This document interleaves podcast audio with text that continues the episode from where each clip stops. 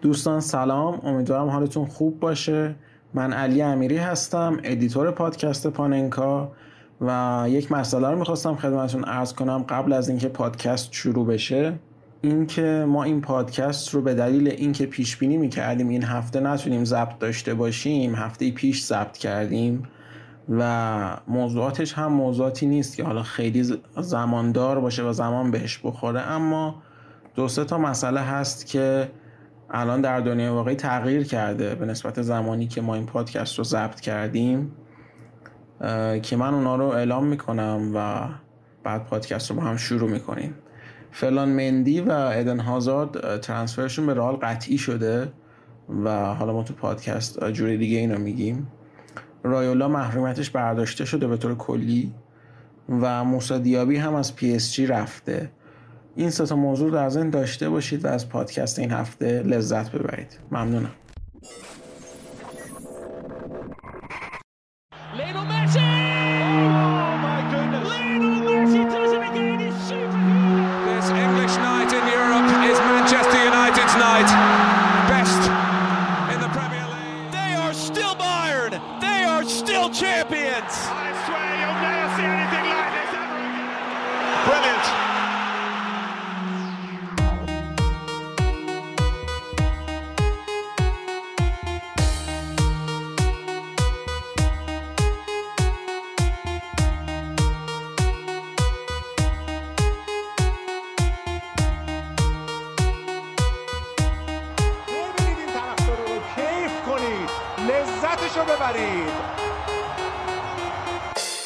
سلام به همه شنوندگان عزیز پادکست فوتبالی تخصصی پاننکا. خیلی خوشحالیم که این هفته هم می‌تونیم در خدمتتون باشیم با یه اپیزود ویژه با کلی پرونده جذاب و خاص که حالا اگر بخوام یه پروموی ارائه بدیم از بحثا در مورد جام جهانی زیر 20 سال و پتانسیل هایی که توش هستن بازیکنای برزیلی آینده دار پیتر چک مینو رایولا فیورنتینا و علل خصوص رئال مادریدی که تا به حال کمتر بهش پرداخته شده. قراره که صحبت بکنیم و گپ بزنیم راجع به آیندهشون بحث بکنیم. ارفان و علیرضا در کنار من هستن. سلام ارفان سلام. خیلی مخلصم. آره دقیقا چیزی که کم داشته حالا پادکستمون ولی می‌خواستیم بهش مفصل بپردازیم رئال مادرید بود و حالا بحثای روزی که زیر 20 ساله و اینا که محمد رضا گفته شو یه مختصری بریم جلو. حالا خود محمد رضا تخصصی تر به ساعت کوتاه بریم جلو بریم چی میشه. و علیرضا. سلام خدمت شنونده های عزیزمون خوشحالم که دوباره این هفتم در خدمت شما هستم. امیدوارم که بحث امروز هم مورد توجه شما عزیزان قرار بگیره. خیلی خوب. شروع بکنیم با باشگاه رئال مادرید که تا این لحظه که ما داریم ضبط می‌کنیم این پادکست رو رودریگو رو که خب جذب کرده بود از قبل با حدودا 45 میلیون یورو و ادر میلیتارم که با 50 میلیون یورو اواخر فصل گذشته از پورتو به خدمت گرفت. لوکا یوویچ رو همین دیروز رسمی کرد با 60 میلیون یورو البته میگن بیشتره. با توجه به کمیسیونایی که به agent ش و پاداشایی که قراره به خودش برسه پاداشایی که قطعیه. مثلا اینکه سی تا بازی بکنه 5 میلیون یورو اضافه میشه. طبیعتا سی تا بازی می‌کنه. و به احتمال خیلی زیاد فرلان مندی که میگن در تستای پزشکی رئال مادرید هست و اون بیمارستان سانیتاس که تستای پزشکی رئال مادرید توش گرفته میشه تا به حال یه دفاع چپ یه فوروارد یه دفاع وسط و یه وینگر رو باشگاه رئال خریده حالا نمی‌دونم. زمانی که این پادکست داره پخش میشه آیا ایدن آزار رو بازیکن دیگه ای به رئال پیوسته یا نه؟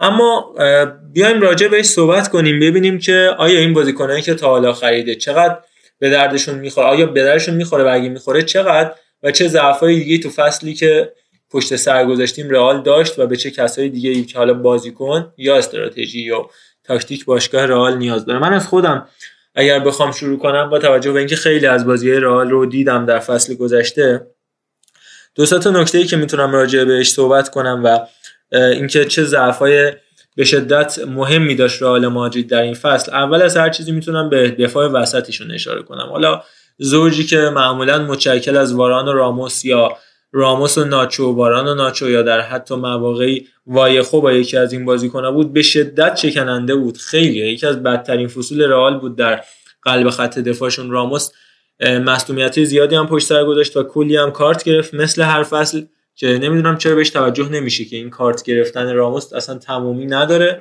و وارانی که بعد از جام جهانی خستگی و بیانگیزگی باعث شده بود که اون بازیکن سابق نباشه. ناچو همیشه یک مقدار لغزنده بود چه دفاع چپ بازی می‌کرد دفاع راست یا دفاع وسط. صرفا یه آلترناتیو بود به عنوان یه بازیکن همه کاره در دفاع. به خصوص وایخویی که جز محصولات آکادمی رئال مادرید بودش. یه فصل قرضی رفت در آینتراخت فرانکفورت زیر نظر هم نیکو کوواچ. بازی کرد فصل خوبی رو داشت در کنار آبراهام که الان هم جز دفاع های اصلی فرانکفورت هست و اون هم محصول آکادمی رئال مادریده. برگشت به رئال شماره پپه رو پوشید اما نه اینکه فصل بعد فصل اول ناموفقی پشت سر گذاشت فصل بعدش هم که پر از مصدومیت بود و یکی دو تا بازی فیکس شد بلا فاصله بازی سوم مقابل رایو وایکانو بودش که اخراج شد و پنالتی هم داد که همون پنالتی هم تبدیل به گل شد رئال اون بازی رو باخت. و از ضعفای دیگه هم که می‌تونم باز بهش اشاره کنم بازیکنایی که تو فصل قبل کاملا اشباه شدن مثل مودریچ و کروس و کاسمیرو که جز بدترین سالهای خودشون رو پشت سر گذاشتن امثال یورنتو و سبایوس و فدریکو والورده حتی بهتر ازشون عمل کردن یا حتی جوونی مثل مارکو آسنسیو که اصلا شبیه سال گذشتهش نبود و بیلی که رو دستشون باد کرده تا این لحظه که ما داریم ضبط می‌کنیم. اما نظر بچه ها رو آره حالا دقیقا خواستم بگم این کلا بلا تکلیفی رئال این فصل مشخص بود. صرفا هم به خاطر رفتن کریستیانو نبود. باز همون مشکل اصلی که من همیشه بهش معتقدم مربی که عوض میشه برنامه اگه بدون برنامه باشه دقیقا همین میشه که می‌بینیم. آخرش هم دوباره زیدان برمیگرده. کریستیانو رفت جایگزین هم می‌تونم بگم داشت یعنی وینیسیوس می‌تونست قشنگ جاشو پر بکنه اما چون باز بلا تکلیف بودن بیل از یه ور شروع شد خورد زدنش بعد خود وینیسیوس هم هی مصدوم شد دوباره اون ماریو دیاز آمده اونم نتونست کاری بکنه. جلوی رئال کلا به هم ریخت. چون رئال هیچ وقت اصلا به خاطر دفاعش همیشه معروف نبوده. همیشه بیشتر همون گلزنی و روندی سرعتی که داشته. حالا فوتبالش هم که مبتنی بر حفظ توپ هیچ نبوده و پاسای بلند و سریع فوتبال سریع رو بازی می‌کرد. اصلا اون جلو بلا تکلیف شد و تیم تبدیل شد به تیم کاملا معمولی. یعنی هر کی اومد یه بلای سرش آورد. اما امسال حالا با این خریدایی که داره انجام میدن یعنی خود زیدان بالا سر قضیه است به نظر می‌رسه که فکر کنم فصل بعد کاملا اصلا بخواد 4 4 2 بازی کنه و دیگه با سه تا مهاجم بازی نکنه و یه سبکی رو احتمالا پیش میره که می‌تونم بگم شبیه رئال حالا 7 سال قبل بودش که مثلا با راول و مورینتس یا مثلا راول رونالدو اینا اینجوری بازی می‌کردن بودش. حالا برای رضا ببینیم که نظرش چیه. مرفا به نظر من یه نکته خوبی رو محمد اشاره کرد بهش این بودش که بازیکنان رئال دیگه اشباه شده بودن. چی می‌خواستن؟ سه تا فصل متوالی هتریک کردن تو چمپیونز لیگ زدن لیگو گرفته بودن جام حذفی رو گرفته بودن. انگار دیگه دنبال چالش جدیدی نبودن. هر چی که می‌خواستن عملا داشتن. اونقدر انگیزه سابق رو نداشتن برای جذب موفقیت ها و جام گرفتن قبلی. و شاید رفتن کریستیانو زیدان یه مقدار مزیده بر علت شد و بیشتر به این قضیه دامن زد تا بازی های رال روز به روز بدتر بشه. این چلنج و تنش ها توش زیادتر بشه. فکر می‌کنم با خریدای جدیدی که داره بازیکنهای جوانی که داره تزریق میشه به رال بتونه انگیزه سابق رو برگردون و سعی بکنن دوباره رال بشه اون رال گیر آره اینو قبول دارم اما باز نکته همینه که چمپیونز یه مرهمی بود و در این حال بهترین توجیه بود برای نتیجه نگرفتن تو لالیگا و کوپا و جاهای دیگه که خب قطعا چمپیونز مهمترین جامه اما برای جام دوم هم می‌تونیم این استدلال رو بکنیم که چون پارسال بردن چمپیونز رو چرا دومی رو مثلا انگیزه داشتن؟ و دوباره برای سومی هم می‌تونیم بگیم که دو تا که بردن چرا دوباره سومی رو بردن؟ اینا همش تاثیرات مربیه یعنی فقط آقای زیدان آقای گواردیولا آقای کلوب اینا اینا می‌تونن انگیزه ها رو زنده نگه دارن. وقتی که مربی میره تیم قشنگ یتیم میشه. یعنی اینو من به شدت و هزار تا مثال می‌تونم بگم. چلسی شو بگو. نمی‌دونم. اینتر رو بگو که بعد از رفتن مورینیو اصلا سقوط آزاد کرد. میگم اینا زیاده. و این مثالش دو منچستر یونایتد فرگوسن. آفرین. اون که اصلا چون دیگه انقدر ریشه داشته فرگوسن حالا حالا باید ریشه سازی بکنه اصلا یونایتد. ولی رئال مادرید چون بالاخره تیم بزرگیه و اصلا برای من بارسایی هم که اتمان ناپذیره که رئال اصلا هست وجودش هم برای ما کلا خوبه که این رقابت باشه. وقتی که رفت زیدان دیگه تموم شد. یعنی من کریستیانو میموندم باز فرق نمی‌کرد برای رئال. خیلی. من به شدت به این قضیه معتقدم. این بحث مهمیه. دوباره فصل داره ساخته میشه و احتمالا زیدان این کاری که گفتید انجام میده. انگیزه ها رو برمیگردونه. حالا مبتنی بر بازیکنان جوان. حالا راجع به تغییر مربی هم صحبت کردیم. من این رو در یه چارچوبی می‌بینم که همون پروژه بازسازی و نوسازی رئال مادرید بود که خیلی از رئالیا الان عقیده دارن که این برمیگرده به این حالا نوسازی سانتیاگو برنابو به اینکه پرز بعد از اینکه کلی جام گرفت و کلی موفقیت آمیز بود پروژه کهکشانی های دوش در نهایت بعد از حالا 2009 که شروع کرد بعد از 10 سال می‌خواد یه استادیومی که در واقع بازسازی می‌کنه به اسم خودش بذاره با توجه به دستاوردی که داشته. دیگه سانتیاگو برنابو نباشه و اسم استادیوم رئال مادرید بشه فلورنتینو پرز. در مورد این پروژه من صحبت بکنم. یه مناقصه انجام شد که آقا این استادیوم رو کدوم شرکت ها بازسازی بکنن؟ شرکت معماری جی پی ام و شرکت های کاتالانی L35 و همینطور ریباس تونستن برنده بشن این مزایده رو که به اتفاق سه تایی بیان و این استادیوم رو بازسازی بکنن. یه پولی حدود 400 میلیون یورو. خودشون داشتن 500 میلیون یورو هم از بی بی بی بانک بی بی بی های اسپانیا قرض گرفتش. فلورنتینو پرز در مجموع 900 میلیون یورو که بیاد این ورزشگاه رو بازسازی بکنه 30 درصد به گنجایشش اضافه بکنه. و کلی شهر بازی و مرکز خرید و مرکز تفریحی اطراف این ورزشگاه اضافه بکنه که در مجموع بشه یه شهرک ورزشی خیلی بزرگ. استادیوم حالا سانتیاگو برنابو. و به شدت اومدش روی این اتفاق تمرکز کرد و اومد یه نسل جدیدی برای رئال بسازه و مربی جدیدی که حالا لوپتگی بود. بازیکنایی مثل کسی که نام بردیم والورده یا ماریانو دیاز که قرار بود ستاره ها باشن.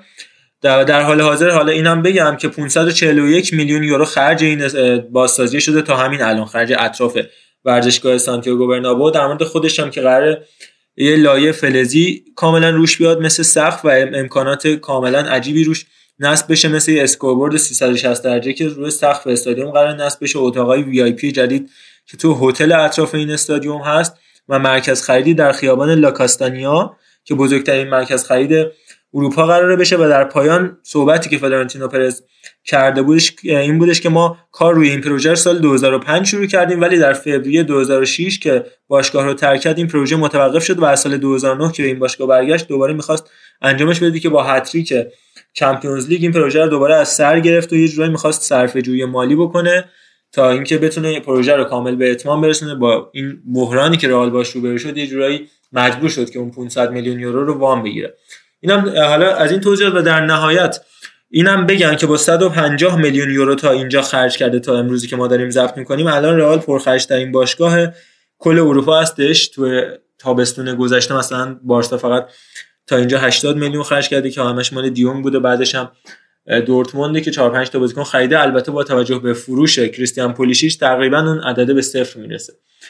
خلاصه این در مورد رئال حالا در مورد خط حملهش هم بگیم. به نظرتون با اومدن لوکا یوویچ می‌تونه جایگزین خوبی برای فورواردهای معروفی مثل حالا مورینتس که نام بردیم راول رونالدو نیستروی و غیره باشه و این آفت بنزما از دستش رها بشن؟ اتفاقا ما از می‌خواستم راجع به نقل و انتقالاتی که داره اتفاق میفته برای رئال شروع کنم صحبت کردن که اولین نفرم همین لوکا یوویچ بود بازیکنی که فقط 21 سال سن داره کلی انگیزه است خیلی خوب داره بازی می‌کنه. شما اگه فقط تک بازیش جلوی چلسی تو دیدار برگشت رو می‌دیدید می‌دیدید که چقدر حیف شد آنتراخت فرانکفورت نتونست به فینال برسه. این بازیکن یه جام تو آنتراخت فرانکفورت کسب بکنه. بازیکنی که با مبلغ 60 میلیون یورو راهی رئال شده. میگن که نوع جدید و می‌تونه رقیب خیلی خوبی برای کریم بنزما باشه. بازیکنی که خیلی عجیب بود برامون که این فصل شد بهترین بازیکن فصل رال خیلی پردرآمد و پرسود بوده برای آنتراخت فرانکفورت. حتی اونا با 12 میلیون یورو بازیکن قرضی که بنفیکا گرفته بودن و خریدن دائمیش کردن. حالا 60 میلیون فروختنش به رال البته که 30 درصدش مربوط میشه برای باشگاه بنفیکا ولی خود بازیکن فوق العاده خوبیه. می‌تونه اون سبک بازی رال رو پیاده بکنه توی بازیش. اگر هم بازیکنی مثل ادن اضافه بشه به رال خیلی خوب می‌تونه پشت این بازیکن تغذیهش بکنه. حتی در کنار اون به عنوان دو تا بال بازی کنه یا دو تا مهاجم هدف بازی بکنن چه شود این رال و بی صبرانه. منتظرم یه همچین تیمی تشکیل بشه برای رال و بازی بارسا رال به خصوص. ببینم خیلی رقیب جدی می‌تونم بشن برای بارسا تو این فصل لالیگا. اگر بتونن ادنازا رو جذب کنم و اون روحیه جنگندگی سابق آقای زیدان بتونه برگردونه به تیم رئال. دقیقا. حالا من فقط جوندی بکنم. این عددی که داره خرج می‌کنه پرس برای بازسازی یک سوم تاسیس پالایشگاه هستش. که قرار فقط پول سازی بکنه و قطعا هم رئال همین روی کرده داره و از سه سال دیگه که حالا فکر کنم پروژه کامل تموم بشه دیگه این پولسازی شروع میشه و اوج قهرمانی های رئال هم احتمالا باید منتظرش باشیم که در آینده تازه شروع خواهد شد. چرا فصل بعد بتونه موفق باشه با زیدان با این ترکیب بازیکن‌ها. اما باز میگم برای وقتی که کامل اون پروژه تمام بشه و همه منابع اقتصادی و طرفداری و اخبار و اینا رو به سمت خودش بکشه دوباره.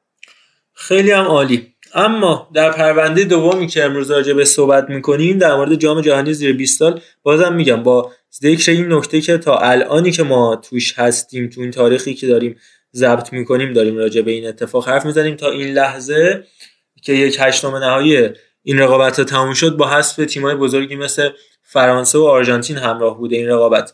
اما دو تا نکته می‌خواستیم بهش اشاره کنیم راجع به جام جهانی زیر 20 سال. یکی بازیکنهای خیلی مهمی که توی این جام بازی کردن و از طریق این جام مطرح شدن و یکی هم در مورد پتانسیل ها و ارزشمندترین بازیکنهایی که در این جام همین امسال در لهستان حضور دارن و احتمالا ازشون بیشتر خواهیم شنید. در مورد بحث اول بازیکنایی که نام می‌بریم تو جام جهانی های زیر 20 سال سالهای گذشته مطرح شدن. نمونه بارزش لیونل مسی بودش که من خاطره هم بخوام تعریف کنم یادمه سال 2005 بودش که میشه حدودا سال 84 که آرژانتین مسی تونستش قهرمان این جام بشه. فینالش رو هم با نیجریه برگزار کردن در نیمه نهاییش رو با برزیل و برزیل رو بردن. من اون موقع قشنگ یادم یه تلویزیون ناسیونال قدیمی خونه ما در بزرگمینا بودیم داشتیم بازی نگاه می‌کردیم و مزدک میرزایی گزارشگر این بازی بود گفتش خوان لاپورتا گفته آقا این مسی قرار بعدن بشه نگین انگشتر بارسلونا. من خیلی خندیدم چی اون موقع من فکر کنم 7 سالم بود.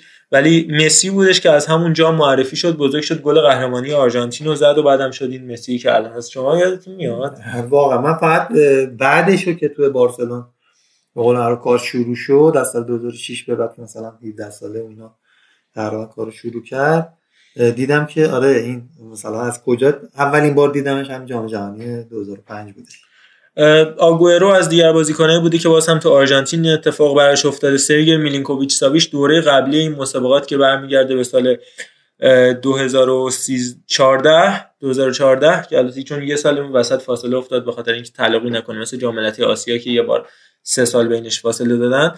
دوره قبلی مسابقات سرگی میلینکوویچ ساویچ بهترین بازیکن رقابت شد که الان می‌بینید چقدر بازیکن خوبی شده. پول پوگبا با تیم ملی فرانسه تونست قهرمان این رقابتا بشه با اون نسل فوق العاده ای که الان داریم. ثمرش رو می‌بینیم در فرانسه با قهرمان جام جهانی شدن. اسکار بهترین بازیکن دو دوره قبل این رقابت بود. کاپیتان تیم ملی برزیلی بود که لوکاس مورا هم عضوی از اون بودش و همینطور نیمار و دومینیک سولانکه هم که ستاره دوره قبل این رقابت بود با تیم ملی انگلیسی که با گرت ساوتگیت رفتن تا فینال رقابت ها و رسیدن به جایی که معمولا تیمای پایه انگلیس نمی‌رسن. اما در مورد بازیکنهای خیلی مهمی که در این جام هستن صحبت بکنم و قیمتایی که دارن. بر اساس گرافی که سایت ترانسفر مارکت بهش اشاره کرده دن‌اکسل زاگادو با 30 میلیون یورو بازیکن حال حاضر دورتموند. گرونترین بازیکن حال حاضر این تورنمنت هست. بازیکنی که در فصل گذشته در دورتموند بازی زیادی انجام داد. جتسون فرناندز بازیکن تیم ملی پرتغال هستش که 22 میلیون یورو قیمت داره. بعد از اون آلمندرا هستش که 15 میلیون یورو در تیم ملی آرژانتین بازی می‌کنه. در مورد آلمندرا می‌تونم بگم تو بازی شب گذشتهشون که با مالی داشتنم یه گل به ثمر رسوند و در نهایت تعویض شد و بعد از تعویض این بازیکن بودش که دقیقه 119 به 120 بودش که مالی تونست گل مساوی رو بزنه و در نهایت حذف کنه آرژانتین. و دیگو لاینز بازیکن بعدی هستش که راجع بهش صحبت می‌کنیم مکزیکی هستش و همین نیم فصل گذشته اومد پیوستش به باشگاه رئال بتیس با دستور اکید خود کیکه ستین هم پیوست به بتیس. ستینی که موندگار نشد تو این باشگاه خیلی بازیکن خوبیه. کانگین لی بازیکن بعدی که 7.5 میلیون یورو قیمتشه اگر career mode فیفا رو زیاد بازی کنید می‌بینید که اون سال حدودای 2025 این کانگین لی چه پیشرفت می‌کنه تا 90 هم می‌رسه. اوورالش و الان هم در حال حاضر در آکادمی باشگاه والنسیا حضور داره. چند تا بازی هم اومد و به میدون رفت. آندرا پینامونتی بازیکن بعدیه که اونم در سریا بازی می‌کنه و محصول آکادمی اینتره. و آندری لونین که 5 میلیون یورو قیمتشه و با عضو باشگاه رئال مادرید هستش. یکی از دلایل اختلافات هفته های اخیر پرز و زیدان هم همینه که پرز می‌خواد بعد از خود کورتوا دروازه‌بان دوم رئال آندری لونین باشه با توجه به خروج تقریبا قطعی کیلور نواس از این باشگاه. اما زیدان می‌خواد پسرش لوکا زیدان دروازه‌بان دوم رئال مادرید باشه و حالا کیکو کاسیا اگه برگرده از لیدز بشه دروازه‌بان سوم. تیموتی ویا هم از بازیکن‌های معروف این جام هستش که پسر جورج وا هستش. اما اگر بخوایم یه تیم 11 نفره تشکیل بدیم آلبین لافون دروازه‌بان این تیم خواهد بود که دروازه‌بان اصلی تیم فیورنتینا هم هستش و قبل از اونم در تولوز بازی می‌کرد. ایوان اندیکا دفاع وسط تیم آینتراخت فرانکفورت که راجبش صحبت کردیم و بوباکار کامارا که هر سه این بازیکن از فرانسه و دن‌اکسل زاگادو که اونم از فرانسه دفاع چپ این تیم دیگو دالو که اون هم در منچستر یونایتد بازی می‌کنه. و بازیکن خوبی هم هست. دفاع راست این تیم می‌تونه باشه. کریستیان فریرا آگوستین آلمندرا هافک وسطاشونن که راجبشون صحبت کردیم و همینطور گتسون فرناندز و خط حمله راجب دیگو لاینز حرف زدیم. وینگر راست می‌تونه موسی دیابی تیم پاریس سن باشه و در نوک خط حمله هم رافائل لیاو بازی خواهد کردش که در تیم لیل فوق العاده این فصل بودش که کریستوف گالتیر مربیش بود و نیکولاس پپرو در صدر جدول گلزنان بعد از امباپه داشت. حالا راجع به گلزنه برتر این تورنمنت هم بگیم تا این لحظه بازم میگم که هستیم توش. ارلینگ برانت هالند نروژی آقای گل رقابت هست. با 9 گل که هفت داشته توی بازی زد البته. و بعدش هم آمادو سانیای سنگال هستش و سباستیان سوتو از ایالات متحده آمریکا. شما راجع بهش بحثی دارین؟ یه نکته رو من خیلی دوست دارم راجع بهش بحث کنم. محمد رضا نظر تو الفا رو هم بدونم. بازیکنی مثل کلیان امباپه که می‌تونست این رقابت برای تیم ملی فرانسه بازی کنه انتخاب نمیشه و نمیاد و دوست دارم راجع به دلایل این موضوع بحث بکنیم. به نظر خودم که از اصلی ترین دلیلاش این که ببینید فوتبال اروپا فوتبال دست, دست اول اروپا خیلی رو اصول و رو برنامه داره پیش میره و خیلی روی هدفهاشون متمرکزن. یکی از اصلی ترین هدف هایی که باشگاه ها و تیم های ملی توی رقابت های شبیه رقابت های یوبیس دارن اینه که علاوه بر اینکه حالا قهرمانی خیلی مهمه جواز فردی خیلی مهمه اینه که یک سری بازیکن معرفی بکنن که این بازیکن ها در آینده مطرح بشن و در کنار اینها خب درآمدزایی و و و خیلی موارد دیگه که هست. یکی از نکات دقیقا همین بود که آقا کلیان امباپه به اون حدی رسیده که دیگه نیازی نیست روش مانور بدن تا برسه به بازیکن تا وسط اول اروپایی. ولی خب یه سری بازیکن‌ها مثل موسی دیابی با اینکه هنوز داره تو پاریس سن بازی می‌کنه نسبتا هم نسبت به سنش خوب بازی کرد این فصل برای پاریس سن با این حال هنوز جا داره تا به بازیکن تا بعد تراز اول و شناخته شده تبدیل بشه. یکی از دلایلش می‌تونه این باشه و خب شاید باشگاه پاریس سن هم مخالفت کرده از دادن کلیان امباپه به تیم ملی فرانسه. نظر تو چیه؟ آیا این موارد هست یا می‌تونی موارد دیگه ای رو براش مطرح بکنی آره دقیقا همینه که گفتی. اون وقتی که الان تارگتش این بود که مثلا بیام مسی رو بگیرم بیام گل بیشتر بزنم توی اروپا دیگه ببین یعنی خیلی خوش جدا کرده 19 سال اسمشه. کاندیدای گرفتن توپ طلا قهرمان جام جهانی شده. به تمام افتخارات که یه بازیکن از 30 ساله می‌خواد برسه اون رسیده.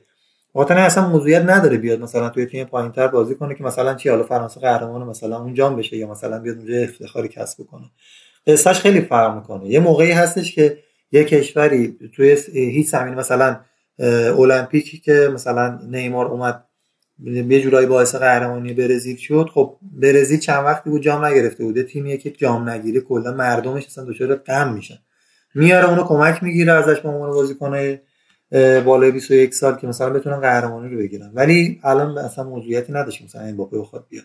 تو این در مورد غیبت برزیل تو اینجا هم صحبت بکنیم که چرا نبود. برزیل با اینکه روز پایانی رقابت های مقدماتی تونستش یکی چه آرژانتین رو ببره اما انقدر نتایج بدی گرفته بودش که نتونست راه پیدا بکنه به این رقابت. توی 6 تا تیمی که گروهشون بودن پنجم شد برزیل و علاوه بر آرژانتین، اوروگوئه، کلمبیا و اکوادور بودن که صعود کردن به این رقابت ها و برزیل راه پیدا نکردش. برخلاف اینکه 6 بار تونسته قهرمان این رقابت ها باشه.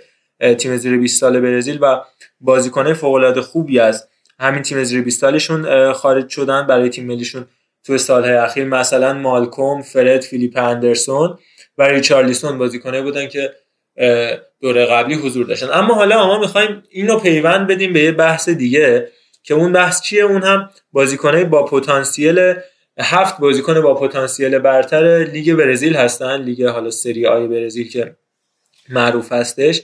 و احتمال زیاد تا یکی دو سال آینده اونا رو می‌تونیم توی لیگای بزرگ اروپایی ببینیم. اولین بازیکنی که البته زیر 20 سال که یکی دو تاشون 21 سال هستن بودن البته جدا از بازیکنایی مثل رودریگو یا وینیسیوسی که خب راه پیدا کردن به لیگای معتبر. اولین بازیکنی که راجبش صحبت می‌کنیم رنان لودیه دفاع چپ اتلتیکو پارانائنسه.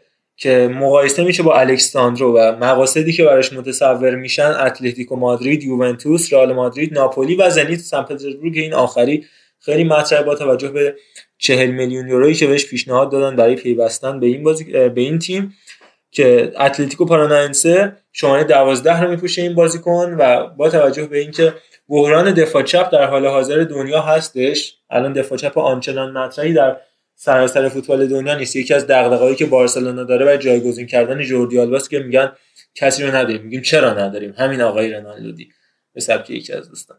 اما بازیکن بعدی که می‌تونیم راجع بهش حرف بزنیم ماتیوس هنریکه هستش هافبک دفاعی 21 ساله باشگاه گرمیو که همون باشگاه هستش که آرتور ملو رو تحویل فوتبال برزیل داد و اتفاقا مقایسه هم میشه با آرتور ملو شاختار دونسک موناکو و خود بارسلونا هم مقاصد احتمالی این بازیکن هم به شدت aggressive بازی می‌کنه و یکی از بهترین گلسازان حال حاضر لیگ برزیل هستش. بازیکن بعدی آنتونیه که بازیکن ساو پائولو هستش. به شدت بازیش به دیوید نرس شبیه و آرسنال لیون و آژاکس. مقاصد احتمالیش هستن. من همین چند روز پیش بکنم دیروز یا پیروز بودش که خوندم آرسنال فرستاده استعداد یاباش رو به برزیل. برای اینکه همین تابستون آنتونی رو بیارن به آکادمی آرسنال اضافه کنن. احتمالا حتی تو تیم اصلیشون هم بخوان بهش بازی بدن با توجه به اینکه امری به جوانان زیاد بازی میده. بازیکن بعدی اریک رامیرز 18 ساله و در پست دفاع وسط در باشگاه باهیا بازی می‌کنه. خیلی شبیه بازیش به دانته. حالا اینکه دانته خودش اونقدر چقدر بازیکن بزرگی بودم سواله. بازم آرسنال اتلتیکو مادرید و بورسیا دورتموند مقاصد احتمالی این بازیکن هستش. به شدت بازیکن خوبی قد بلند متولد سال 2000 هستش و 10 میلیون یورو قیمت احتمالیش هست برای پیوستن به تیمایی که راجع بهش صحبت کردیم. پدرو بازیکن بعدی 21 ساله فوروارد باشگاه فلومیننزه که به شدت فیزیکش و همون باشگاهی که توش بازی می‌کنه شبیه فرد هست. فقط امیدوارم که مثل اون بیخاصیت نباشه. رئال مادرید منچستر یونایتد اینتر میلان سویا پورتو و بوردو. باشگاهی هستش که بهش علاقه دارن. بازیکنی که فصل گذشته بیشترین گل رو به عنوان یه بازیکن زیر 21 سال از خارج از محوطه جریمه. به ثمر رسوند شوت‌های بسیار قدرتمندی داره. اصلا شبیه یه بازیکن 21 ساله نیستش. نفر بعد برونو گیمارش هست 21 ساله و یه هافبک وسط فوق العاده جنگجو که به شدت شبیه فرناندینیو بازی می‌کنه. اون هم جزء باشگاه اتلتیکو پارانائنسه هستش. چلسی واتفورد شاختار دونتسک و لیل باشگاهی هستن که وضعیتش رو به شدت دنبال می‌کنن. و بازیکن آخری که راجع بهش صحبت می‌کنیم ژان لوکاسه. هافبک دفاعی 20 ساله باشگاه سانتوس که البته قرضی از فلومینا قرضی از فلامینگو در سانتوس بازی می‌کنه. خیلی شبیه سزار بازیکن سابق سالهای گذشته اینتر و لاتزیو. حالا در سال 2004 5 تقریبا یادتون باشه شبیه اونه و یوونتوس و والنسیا به شدت دنبالشن. بازیکنی که انقدر فوق العاده کار کرده به بازیکن قرضی تو فلامینگو که فلامینگو حاضر شده 20 میلیون بابتش خرج بکنه از سانتوس بیارتش به فلامینگو. باید ببینید که حالا چقدر می‌خواد خودش بفروشتش که 20 میلیون می‌خواد خرج اووردن قرضش بکنه. اینم راجع به بازیکنهای جوونی که پروندهشون رو داشتیم تا اینجای کار. اما بریم سراغ باشگاه فیورنتینا. اما قبلش استراحت بکنیم بریم و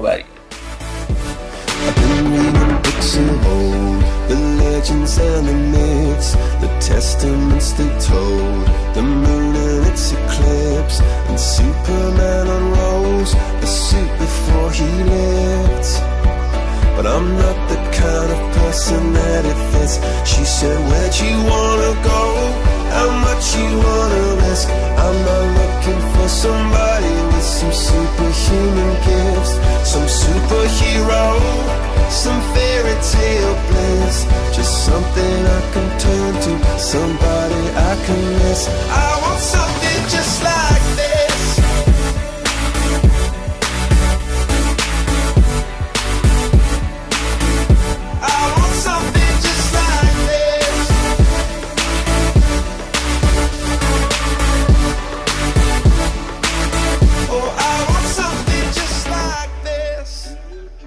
خیلی خب یکی از بخشای مهمی که می‌خوایم این هفته بهش بپردازیم و یکی از اصلی ترین پرونده هایی که می‌خوایم راجع بهش حرف بزنیم باشگاه فیورنتینا وضعیت مالی این باشگاه امسال و سالهای گذشته تو چند سال اخیره و اتفاقی که داره برای این تیم میفته یعنی فروشش به یک سرمایهدار آمریکایی به یک هلدینگ بزرگی که تحت تملک این مرد سرمایهدار هست یعنی روکو کومیسو که می‌خوان راجع بهش حرف بزنیم. کومیسو کیه و اینکه چه اتفاقاتی برای فیورنتینا افتاده رو با هم دیگه می‌خوایم مرور بکنیم ببینیم که چی بوده و اصلا قصه از کجا داره آب می‌خوره. کومیسو خب یک سرمایه‌دار معروف آمریکاییه که تا دوازده سالگی در ایتالیا و در همین منطقه فلورانس زندگی کرده اما از دوازده سالگی با والدینش مهاجرت کردن به نیویورک آمریکا. این مرد دو تا باشگاه دیگر هم تحت تملک خودش داره. کلا خیلی فوتبالی و فوتبال علاقه داره. یکی باشگاه سان پاولی آلمان هست که تو منطقه هامبورگ هست و سابقه این باشگاه رو بررسی بکنیم. از ایرانی ها مثلا علیرضا منصوریان تو سامپاولی بازی کرده و اگر یکم بخوایم حاشیه‌ای تر راجبش حرف بزنیم تنها منطقه آلمانه که توش صنعت پرن آزاده. و اگر بخوان کسی فیلم پرن تولید بکنه باید بره تو هامبورگ و توی منطقه سامپاولی تولید بکنه ولی می‌تونه حالا تو اینترنت آپلود بکنه. برای جهانیان در هیچ کجا از جاهای آلمان اما دیگه آزاد نیست. این اتفاق و البته آبجوهای فوق العاده هم داره این منطقه سامپاولی و باشگاه نیویورک کاسموس رو هم در تملک خودش داره اصل کازموس کازموس کازموس نیویورک کازموس رو هم در تملک خودش داره از سال 2016 مالکیتش رو بر عهده گرفته. کازموس چه خبره کازموس چه خبر؟ واقعا برام سوالی که دوستان کازموس چه خبر؟ درست. باشگاهی که پله و فرانس بکن سابقه بازی درش رو دارن دهه 70 میلادی و از ایرانی ها آقای آندرانیک اسکندریان بازیکن فوق العاده ای که نسل قبل از انقلاب ما تو همون جام جهانی 1978 بازی می‌کرد توش. در نیویورک کازموس به قول بچه ها بازی کرده. از 2016 که گفتم مالکیتش رو برده داره. سه سال قراره که این باشگاه که امسال سال آخرشه در لیگ NASL یا لیگ نیمه حرفه‌ای آمریکا بازی بکنه و از سال آینده تیم نیویورک کازموس میاد به همون MLS با توجه به این نکته که MLS اصلا صعود و سقوط نداره و اگر باشگاه آخر بشه اول بشه هیچ فرقی نداره. سال بعد هم تو همون لیگ خواهد بود. سال گذشته این اتفاق برای لس آنجلس اف سی افتاد. تیمی که تحت تملک یوتیوب هست و ستارهش هم کارلوس ولا به عنوان کاپیتان این باشگاه و الان هم در فکر می‌کنم صدر جدول کنفرانس غرب ام حضور داره تیم نیو لس آنجلس اف سی و سال آینده نیویورک کازموس هم اضافه خواهد شد. در مورد دیگر business های کمیسو در مورد فوتبال هم بگم. یه گروهی داره به نام گروه ونزیا که یه هلدینگ کار مختلفی انجام میده مثل تجارتی نفتی که باشگاه بولونیا بخشش جزء این هلدینگ هست و خود باشگاه ونزیا که تو سری بی هست. و اگر بخواد سهام غالب فیورنتینا رو بخره که داره این اتفاق میفته باید از تملک بولونیا و البته ونزیا نه چون تو سری بی هست مشکلی نداره دست بکشه. یه مقداری هم شراکت داره تو کارهای مختلف با جیمز پالوتا مالک باشگاه روم مالک آمریکایی باشگاه روم. و نکته هم بگم که میگن 170 میلیون پیشنهادش هست و با همین مبلغ هم داره می‌خره.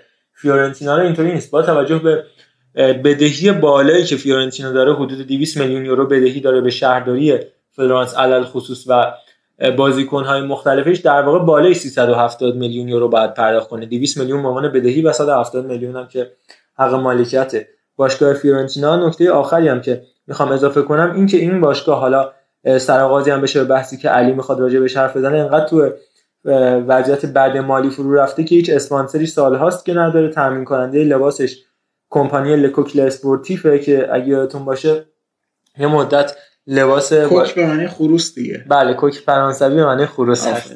لوگوش هم یه خروس توی مثلث لباس منچستر سیتی و سال 2008 اینا می‌داد که بعد از ظهور مالکین اماراتیش دیگه به آمرو گرایید باشگاه سیتی و بعدم نایکی. یا حالا امسالم که می‌خواد پوما بشه. زمانی در زمان مارادونا لباس تیم ملی آرژانتین رو می‌زدیم. کمپانی و کلا اسپانسر هم که سالهاست بعد از اینکه تویوتا از این باشگاه دیگه دست کشید از sponsoring ش دیگه هیچ اسپانسری نداره. بریم با علی همراه بشیم راجع به باشگاه فیورنتینا. خب مرسی ما از در مورد فیورنتینا خیلی بحث جالبی هست در مورد مالکیتش این باشگاه. خب یه بار منتف...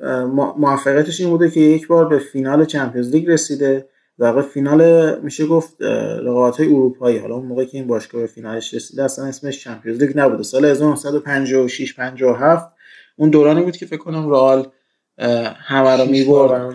آره. یه بارم با رئال توی فینال بازی کرده اما خب قهرمان نشده. لیگ در واقع جام یوفا هم یه بار سال 89 90 به فینال رسیده و باز قهرمان نشده. و نکته جالب در مورد فیورنتینا اینه که سری بی رو بیشتر از سری آ برده. یعنی سه بار سری بی برده دو بار سری آ. فیورنتینا تا سال 1926 این باشگاه تأسیس شده و سال تا سال 2002 که در واقع تاریخ این باشگاه به دو قسمت تقسیم میشه از 2002 به این و قبل 2002 سال 2002 این باشگاه اعلام ورشکستگی کرد و شرکتی که پشت در واقع اسم فیورنتینا بود به طور کامل ورشکسته شد و کنار رفت و یه شرکت دیگه اومد این اسم خرید و الان این شرکت جدید داره. به باشگاه فیورنتینا کار می‌کنه که در واقع این شرکت سال 2002 دوباره تیم رفت از در واقع این تیم سال 2002 دوباره رفت از سری سی دوی ایتالیا یعنی دسته چهارم دوباره آمد بالا.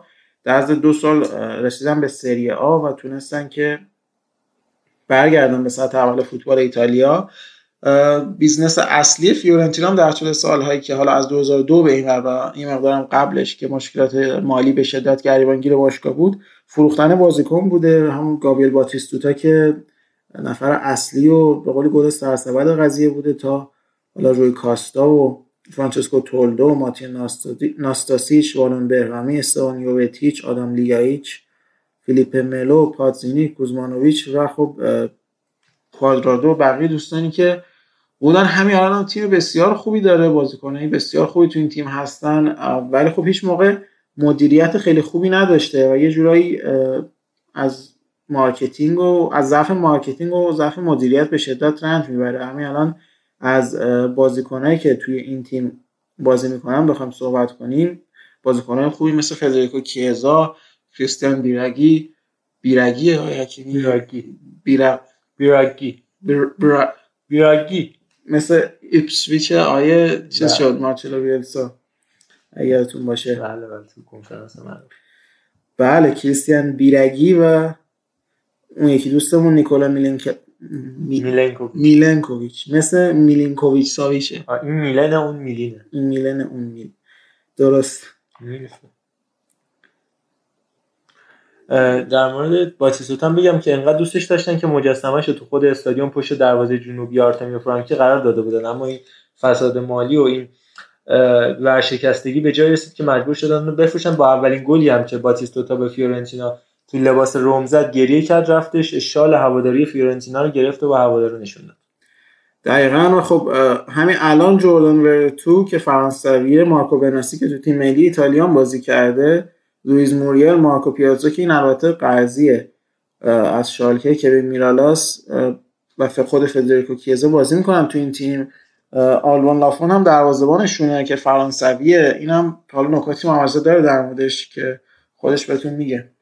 در مورد مثلا آلبان لافون اگه بخوایم صحبت کنیم زمانی مسئولیت فنی باشگاه فیورنتینا بر عهده سوسا بودش کسی که سابقه بازی برای یوونتوس رو هم داره و همینطور فیورنتینا تو همون دوران طلاییش که کلی پرتغالی توش بودن که راجبش صحبت کردیم گومش و کاستا با همین.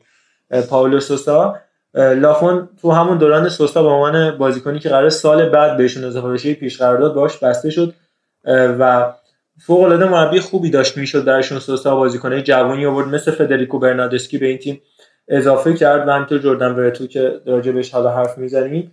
و قرار بودش که پروژه بلند مدتی رو تعریف بکنن برای باشگاه فلورانسی اما در نهایت به دلیل ناسازگاری با ریاست باشگاه که بعدا برای استفانو پیولی در سال بعد هم تکرار شد سوسا از این باشگاه جدا شد و برگشت به سوئیس و بعدا به ترکیه ره سپار شد برای ادامه مربیگریش کسی که امسال برای مربیگری آیس روم هم کاندید بود که البته انگار دنیل فونسکا در سرمربی روم میشه. خلاصه بازیکنای فوق العاده جوان آینده داری مثل آلون لافون از تولوس پیش خرید کرده بودش و قرار بود یه پروژه فوق العاده خوبی براشون تعریف بشه. اما این مشکلات مالی مدیریت ضعیف و در کنار همه اینها انتخابای اشتباه برای سرمربیگری این باشگاه مثل مونتلا که نفر آخر مربی های ناموفق این باشگاه باعث شدش که به ورطه نابودی کشیده بشه تقریبا فیورنتینا. و اگر بدتر عمل نمی‌کردن باشگاهی مثل امپولی یا یک کمی جنوا ممکن بود که فصل بعد فیورنتینا فوق العاده محبوب تو سری بی هم ببینیم. حالا فرم اخیرش هم که صحبت می‌کنیم راجبش. برای در مورد فرم فیورنتینا در این فصل خب فیورنتینا فصل رو خیلی بد شروع نکرد. خوب بود با استفانو پیولی و خب بازیکن خوبی که داشت. اما متاسفانه حالا مشکلات مدیریتی که وجود داشت در این تیم باشگاه به مشکل خورد و خب فیورنتینا مربیش عوض کرد استاد مونتلا رو آورد و خب در ادامه فصل با رتبه 16 هم فصل به پایان رسوند. فیورنتینا در واقع ما از قبل از مونتلا هولوهوش هفتم هشتم هی میچرخید هی میومد بالا می‌رفت پایین و کلا نتایج خیلی بدی هم نگرفته بود. یعنی ما به نتایج فیورنتینا بخوایم رجوع بکنیم یه صفر صفر از ناپولی گرفته بود. بعد از اون هفیه که تاریخی روم. تو کوپا ایتالیا یه صفر صفر از ناپولی گرفته بود. بعد سه از اینتر سه از آتالانتا یک یک از لاتسیو یک یک از تورینو دو دو با روم. یعنی با همه تیمای خوب جدول یه مساوی گرفته بود و قشنگ از همه امتیاز گرفته بود. به قولی همه رو مالیده بود یه دور. اما بعدش که مونتلا اومد دیگه وضع واقعا خراب شد. 6 تا بازی رو باختن. یووه دوباره با آتالانتا تو کوپا باختن. به ساسولو به امپولی به میلان به پارما. آخرم با جنوا سف سف مساوی کردن که اگه این بازی رو میباختن که دیگه چیز می‌شدن. آره دیگه می‌رفتن سری بی. و این فرمش هم جالب بود یعنی تیمی که مثلا خیلی راحت می‌تونست فصل و هفتم یا هشتم تموم کنه یهو رفت 16 هم تصمیمات مدیریتی اشتباه و خب با همون بازیکنان راحت می‌تونست هشتم بشه. فکر کنم سردرگمی مالکیت و مدیریتی هم باعث شدش که یه جوری آخر فصل بیخیال بشن. هم بازیکنهای فیورنتینا و هم خود مونتلا و در آخر هم این نکته اضافه بکنم که مهمترین اتفاقی که تو این چند سال اخیر براشون افتاد شاید از دست دادن کاپیتانشون آقای داوید آستوری بود بازیکن شماره 13 محبوبشون که فصل پیش قبل از بازی با کیوو تو هتل یهویی خیلی ناگهانی جام باختش و شاید همین باعث شد فصل پیش کلی متحد بشن و نتایج خوبی آخر فصل بگیرن داشتن به رده های راه یافتن به لیگ اروپا هم می‌رسیدن که حالا نتونستن این اتفاق رو رقم بزنن و یه جوری همون هادین و روزی طور که برای پرسپولیس اتفاق افتاد و متحدشون کرد این برای فیورنتینا فصل پیش هم اتفاق افتاد. اما این فصل انقدر سردرگمی و مدیریتی و مشکلات مالی داشتن که اصلا این مسائل پیش گم بود. رفتن فدریکو کیزا از این تیم هم بخشیش به این مباحث مربوط میشه که البته با اومدن آقای کمیسو می‌تونه موندگار بشه و یه پروژه فوق العاده خوبی رو براشون بسازه با توجه به عملکرد خوبی که تو کازموز داشته. درست. مرسی علی که با ما همراه بودی و کلی اطلاعات خوب بهمون دادی. این از بخش فیورنتینا. به بخش جدا هم در مورد مینورایلا صحبت می‌کنیم تو قسمت بعدی. ممنونم.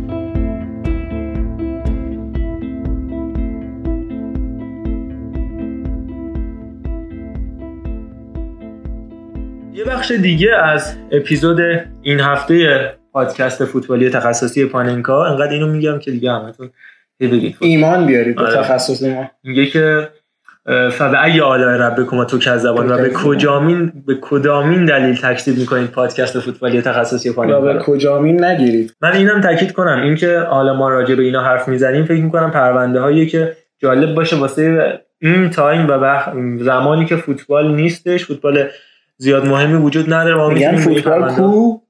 سر کو؟ نه فوتبال نی. فوتبال کو نی. آفرین. احسن. راجع به این پرونده ها حرف بزنیم چون با شروع شدن فصل آینده فوتبال اروپا شاید دیگه کمتر وقت بشه که به این مسائل بپردازیم و دیگه بعد راجع به فوتبال روز دنیا و اتفاقات که در هفته تو فوتبال رقم می‌خوره صحبت کنیم. اما پرونده راجع به کیه؟ سلطان رایولا. مینو رایولا ایجنت 51 ساله ایتالیایی هلندی که این روزا حرف راجبش زیاده و همینطور راجب بازیکنایی که تحت تکفلش قرار دارن. من جمله در رأس همشون ماتیاس دلیخت 19 ساله هلندی رایولایی که سه سال ببخشید سه ماه محروم شده از نقل و انتقال بازیکن. یاد پنجقرن افتادم. آره پنجقرن امروز با من نیست حامد. متاسفانه این اینا نمی‌دونم چرا هی نمیاد. هی نمیاد. بله. ادامه اون گیف آقای روحانی.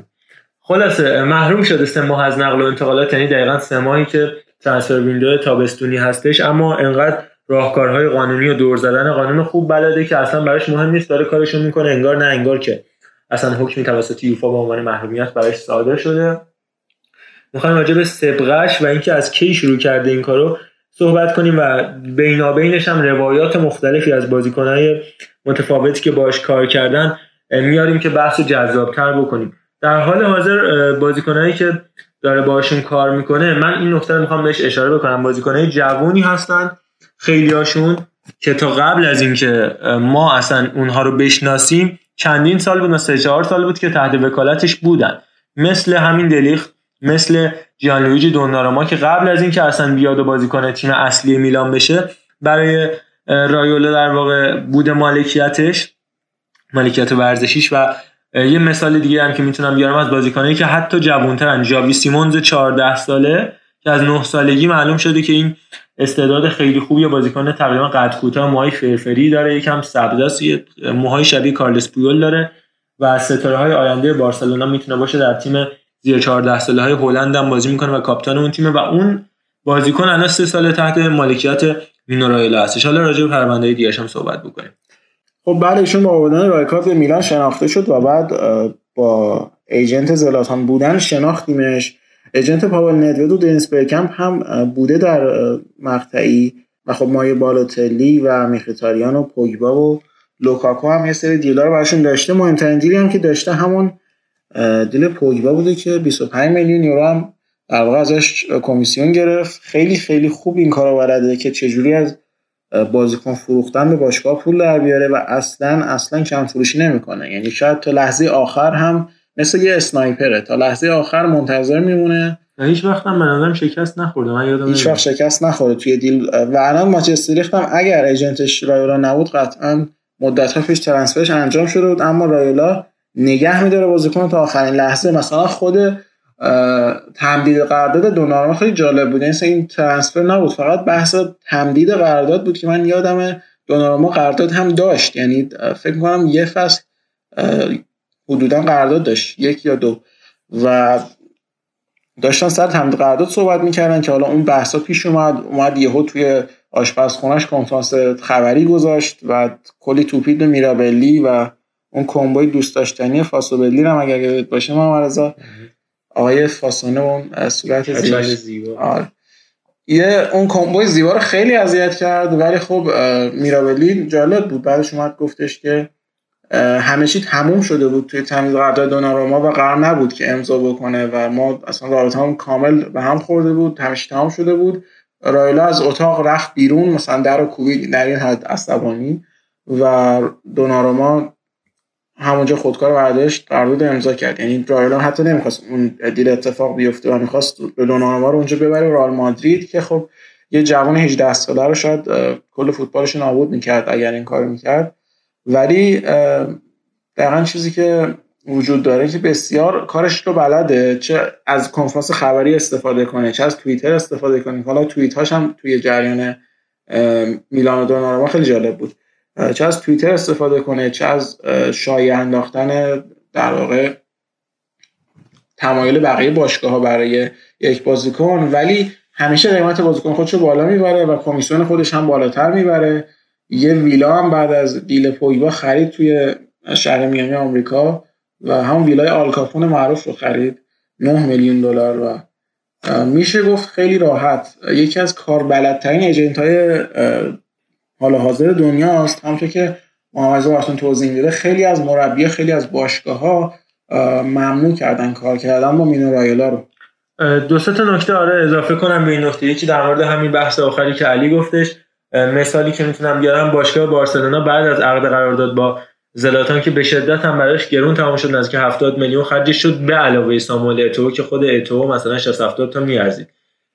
در اون زمان به دست بالا گرفتی خیلی خیلی. البته خب اینم بدونید که تو آقای گل لالیگا شده بود دو فصل و در همون فصل هم فینال چمپیونز لیگ گل زده بود برای بارسا قبلش هم 2006 هم باز گل زده بود تو فینال برای بارسلونا. اوریگی هم فینال گل زده. آقا اتو رو می‌دونید دیگه چقدر خوب بوده. بله و در سال بعدش هم دیدید که برای اینتر چقدر فوق العاده کار کرد برای اینتر مورینیو. اما در نهایت خلاصه باشگاه بارسلونا تصمیم گرفت که حالا حالا دیگه با رایولا کار نکنه. تا همین امروز هم که اینجا اصلا هیچ بازیکنی که تحت وکالت رایولا بوده به بارسا منتقل نشده. تا الان که حالا دلیخت صحبتش هست. الان این نکته هم بگم که همونطور که علی گفت دلیل منتقل نشدن دلیخت به بارسا تا حال حاضر همین وجود رایولا و دلیل منتقل شدن فرانکی دیونگ به بارسا مخصوصا تو پنجره زمستانی که پیش قرار داد بسته بشه. باز هم عدم وجود رایولا چون هیچ کدوم از بازیکنان رایولا تا حالا قرار داده زود هنگام نبستن. اعتقاد داره تا ثانیه آخر می‌تونه این معامله رو چرب و نرمتر کنه.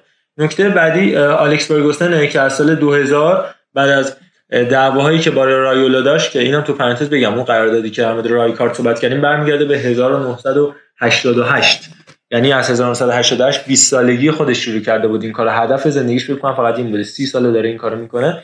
سال 2000 ممنوع کرد فرگوسن مذاکره با هر بازیکنی که تحت وکالت رایولا باشه و گفتش اگر که قرار باشه با رایولا مذاکره کنید من استعفا میدم و از این باشگاه میرم. این بحث مهمیه. یه نکته دیگه که می‌تونم بگم شما الان این عددی که ما راجع بهش صحبت کردیم مثلا 25 میلیون یورو خب برای پوگبا اگر مثلا فکر کنیم قیمتش خب خیلی کم و معقوله و اینا. شما فقط اینو بدونید که این 25 میلیون به صرف اینکه یک با نفر بیاد یه قراردادی با کس دیگه ببند. یعنی هیچ کاری نکرده. برای بازیکن نداره. آره. یعنی یه بحث مالکیت در بازیکنی هست تو بازیکنان آمریکای جنوبی مثل حالا خود نیمار و کارلوس توز و حالا اون کیاجو که صحبت کردیم کلا این بحث توی بازیکنان برزیلی و آرژانتینی و آمریکای جنوبی زیاد بوده. اما اصلا این حتی مالکیت هم نداشته و فقط پول ایجنت گرفته 25 میلیون یورو. شما من اگه بخوام اینو واضح تر بیان کنم فکر کنید که رفتید یه خونه خریدید و فقط به بونگایی یک چهارم قیمت خونه رو دادید. مثلا خونه رو می‌خرید بر فرض بر فرض 100 میلیون خونه می‌خرید 25 میلیون فقط به بونگای می‌دید. به نظرم این دیگه یه مثال روشنی برای این اتفاق. دو تا موضوع دیگر هم بگم.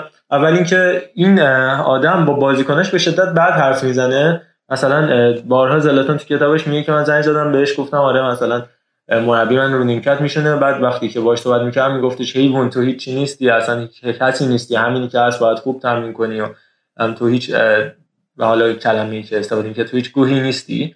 و نکته بعدی هم این که در مورد البته درست هم میگه به نظرم. و این کار روانشناسیه که می‌کنه.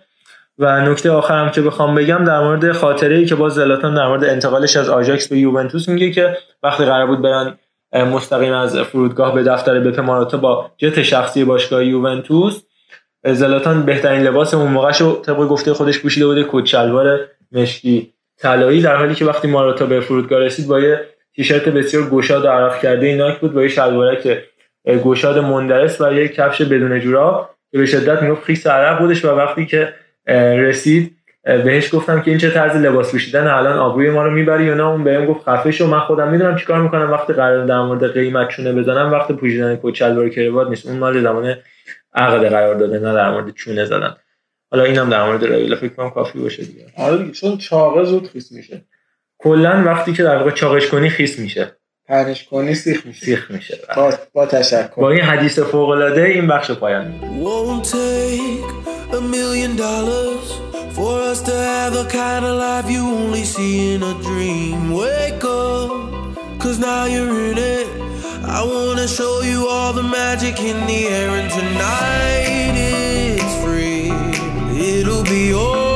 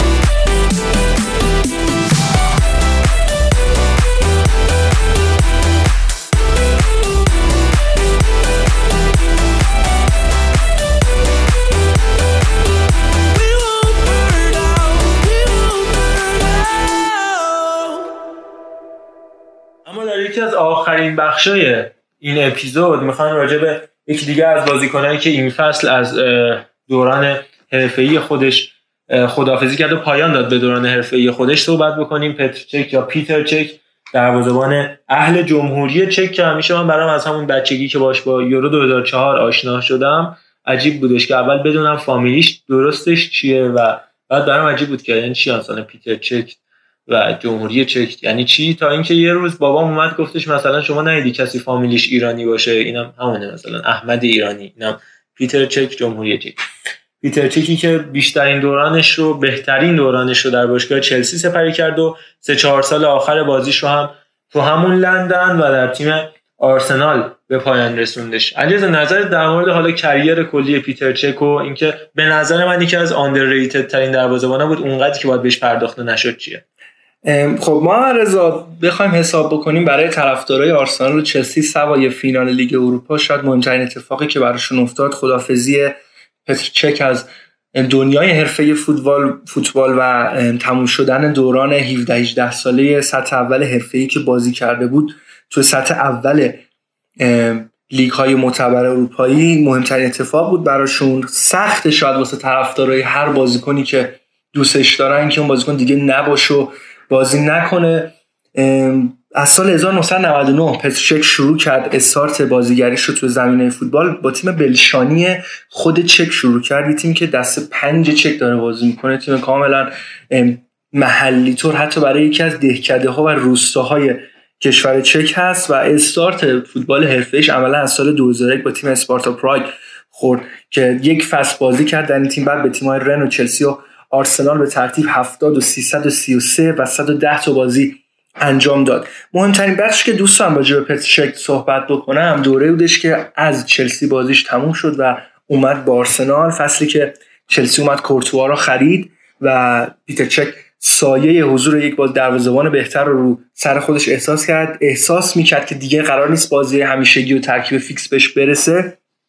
برای همین سعی کرد گزینه‌هایی رو انتخاب بکنه که از باشگاه بره و بتونه اون بازی حرفه خودش و ترکیب فیکس خودش رو به دست بیاره. بهترین گزینه هم براش آرسنال بود چرا که هم آرسنال یه دروازه‌بان خوب می‌خواست و همین که خب تو شهر لندن بود نیازی به جابجایی نداشت و با توجه به اینکه خب خانواده ای داره و مشورت با اونها عملا می‌تونه تاثیرگذار باشه تو تصمیمات این بازیکن انتخاب کرد آرسنال خب نمی‌خواست خونه این عوض بکنه و خیلی شرایط براش هموارتر بود و طبیعتا می‌تونست fix برای آرسنال بازی کنه تا نهایتا این فصل که جای اصلی خودش به برند لنو داد و تصمیم گرفت که خدافظی کنه از دنیای فوتبال. شاید یکی از مهمترین و جنجالی ترین اتفاقاتی که تو زمینه ورزش براش افتاد اون اتفاق ناگوار تو سال 2006 در بازی ریدینگ بود که باعث شد که از اون تاریخ به بعد ما پیتر چکو با این کلاه کاسکت معروف ببینیم. ریدینگ که تو سر آقای چک اتفاق افتاد. ریدینگ ولی خب ریدینگ کردن. آره دقیقا. بعد راجع اون کلاه یه نکته رو بگم. این کلاه راگبیه در واقع ولی خب یه مقدار تغییر شده خود پترچک و یه مقدار ایمنیشو بیشتر کرده برای خودش که ضربه های کمتری رو حداقل سرش ببینه. خیلی بازی عجیبی بود بعد اینکه تازه پترچک تعویض شد و اومد کودیچینی جایگزین اون شد. چند دقیقه بعد خود کارلو کودیچینی هم به همین شکل مصوم شد رفت بیرون. آره جانتری توی دروازه قرار گرفت چند دقیقه آخر مسابقه رو. و خب بازی عجیبی بود. سرنوشت خیلی حساسی بود داشت اون تایم. سپری می‌کرد. ده روز بستری بود. عمل جراحی سنگینی روی سر چک انجام شد. دو تا قطعه فرزی همچنان توی سر چک حضور داره. و هست که نمی‌دونم حالا در آینده نیاز هست که اونها رو در بیاری یا تا آخرم باید باشه. ولی خب یکی از تصویرهایی که شاید دلم براش تنگ بشه همین پچک با اون کلاه معروفشه که از میواد بعد با کدشروار توی نیمکت هم که قاعدتا نمیاد به عنوان مدیر ورزشی. آره تو استادیوم با کدشرواری از این بعد میبینیمش. اون کلاه همیشگی دلمون براش تنگ میشه. اما نکات آخری که در موردش می‌تونم بگم یکی خاطره که خودم ازش دارم یورو 2004 اون تیم فوق العاده جمهوری چک که هیچ وقت تکرار نشد. نسلی که با امثال حالا روسیچکی خود جناب میلان باروش یان کولر یا دفاع های مثل زدنیک گرگیرا توماس اویفالوشی و کارل پوبورسکی بودش. و در آخرم در کمال تعجب بازی رو به یونان باختن و در نیمه نهایی و قهرمان نشدن. و نکته دیگه هم که می‌تونم بگم نقش فوق العادهش تو اون سالهای طلایی چلسی و مهمترین افتخار تاریخ باشگاه چلسی یعنی چمپیونز لیگی که بردن اون نیمه نهایی تاریخیشون جلوی بارسلونا دو دوی که به دست آوردن چقدر توپ گرفت از مسی و البته پنالتی که مسی به تیر دروازه زد من هیچ وقت فراموش نمی‌کنم و به نظرم همیشه نادیده گرفته شد. به دروگبا لمپارد جانتری خیلی پرداخته شد ولی هیچ وقت اونقدری که باید در حق پتچک لطف نداشتن هواداره چلسی. حالا امیدواریم که به عنوان یه بازیکن محبوب و نمی‌تونم بگم کم حاشیه بی حاشیه موفق باشه و در دوران مدیریت هم مثل دوران فوتبالش بهش بی مهری نشه. آره دقیقا. ولی فکر می‌کنم که هم طرفدارای آرسنال هم طرفدارای چلسی دوستش داشته باشن و کمتر کسی باشه که از این بازیکن خوشش نیاد. شاید یه بخش از طرفدارای چلسی از اینکه اومد به تیم رقیب و اضافه شد به آرسنال یه مقدار ناراحت باشن. بازی اولش هم جلوی چلسی بود. آرسنال جام گرفت. آره جام سوپر جام انگلیس عملا گرفت. خیلی به عنوان آرسنالی امیدوار بودم که با جام بازن جلوی چلسی تموم کنه. آره اولین بازی اولین دقایق اولین جام.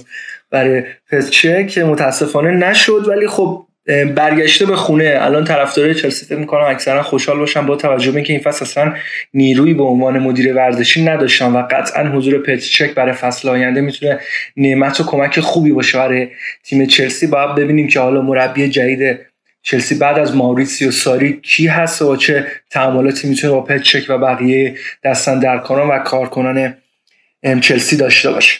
من نکته آخری هم که در مورد پتچک بگم اینم بگم که آرسنال بعد از سال 2006 که در فینال چمپیونز لیگ حاضر بوده بازی دو یک با بارسا باخت دیگه تا از اون موقع تا الان نزدیک 12 13 سال هیچ فینال اروپایی و پشت سر نداشته بود. تا همین امسال که به نظر من این که تو فینال حاضر بود خب طبیعتا بخشش هم باید مدیون دروازه‌بان بوده باشه دیگه. بعد از 13 سال با دروازه‌بانی همچین بازیکنی اومدش و به یه فینال اروپایی دیگه رسید. گرچه بازنده بود اما بازم دستاورد بزرگیه. در آخرین بخش هم یه سری به تیم منتخب ما عملا تو هفته گذشته تیم‌های منتخب لیگا رو مرور می‌کردیم. دو سه تا لیگ دیگه هم تیم منتخبش مرور کنیم و باهاتون خدافظی کنیم. یکی لیگ فرانسه که توش پر از بازیکن‌های پر استعداد دروازه‌بان تیم منتخبشون گرگلین هستش که با توجه به مصدومیت آنتونی لوپز گرگلین اومد و دروازه‌بان اصلی لیون شد و در مقابل بارسا هم از دقیقه 25 6 به بعد گروگلین بازی کرد نمایش خوبی هم داشت. دو تا دفاع وسطشون لوئیس گوستاوو و مارسلو هم. گوستاووی که یادتون میاد در بایر مونیخ دوران خوبی داشت. اون هافک دفاعی تو این تیم مامان دفاع وسط هست. مارسلو هم که دفاع وسط قد بلند لیون هستش که برزیلی هم هست. بابا رحمان دفاع چپ این تیم هست. بازیکنی که سابقه بازی توی شالکه و آگزبورگ و علل خصوص چلسی رو داره.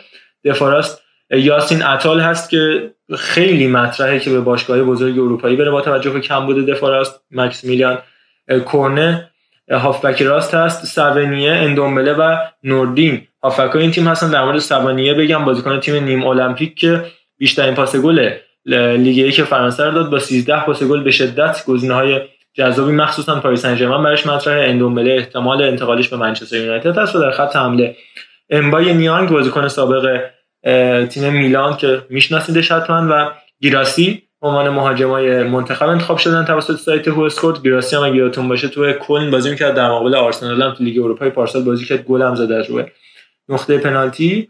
و اگر سراغ بوندسلیگا هم بریم دروازه‌بان سرگی گولاشی تیم لایپزیگ هست. نیکو شولز که به دورتموند منتقل شد دفاع چپ ویلی اوربن و هاسبه دفاع وسط هستن. ماکوتو هاسبه کاپیتان تیم ملی ژاپن هم بود. یاشوا کیمیش دفاع راست. رویس تیاگو و کای هاورتس هافبک هستن که دیگه نیازی به تعریف ندارن. فقط در مورد هاورتس بگم که رودی فولر مدیر ورزشی لیورکوزن گفته پیشنهادات زیر 100 میلیون بررسی نمیشه. جیدن سانشو لواندوفسکی و کمان هم مهاجمای این تیم هستن که فکر کنم بنزی کافی راجع به همه اینا صحبت کردیم. خیلی ممنون که این قسمت همراه, همراه ما بودید. امیدواریم که در هفته های آینده بتونیم بیشتر و بهتر وقتتون رو با موضوعاتی که بهتون ارائه میدیم پر کنیم. همراه ما باشید در اینستاگرام و همینطور در کانال تلگراممون و با ما جلو بیاید بهترین نعمت از طرف شما اینه که ما رو بشنوید و بهمون نظر بدید.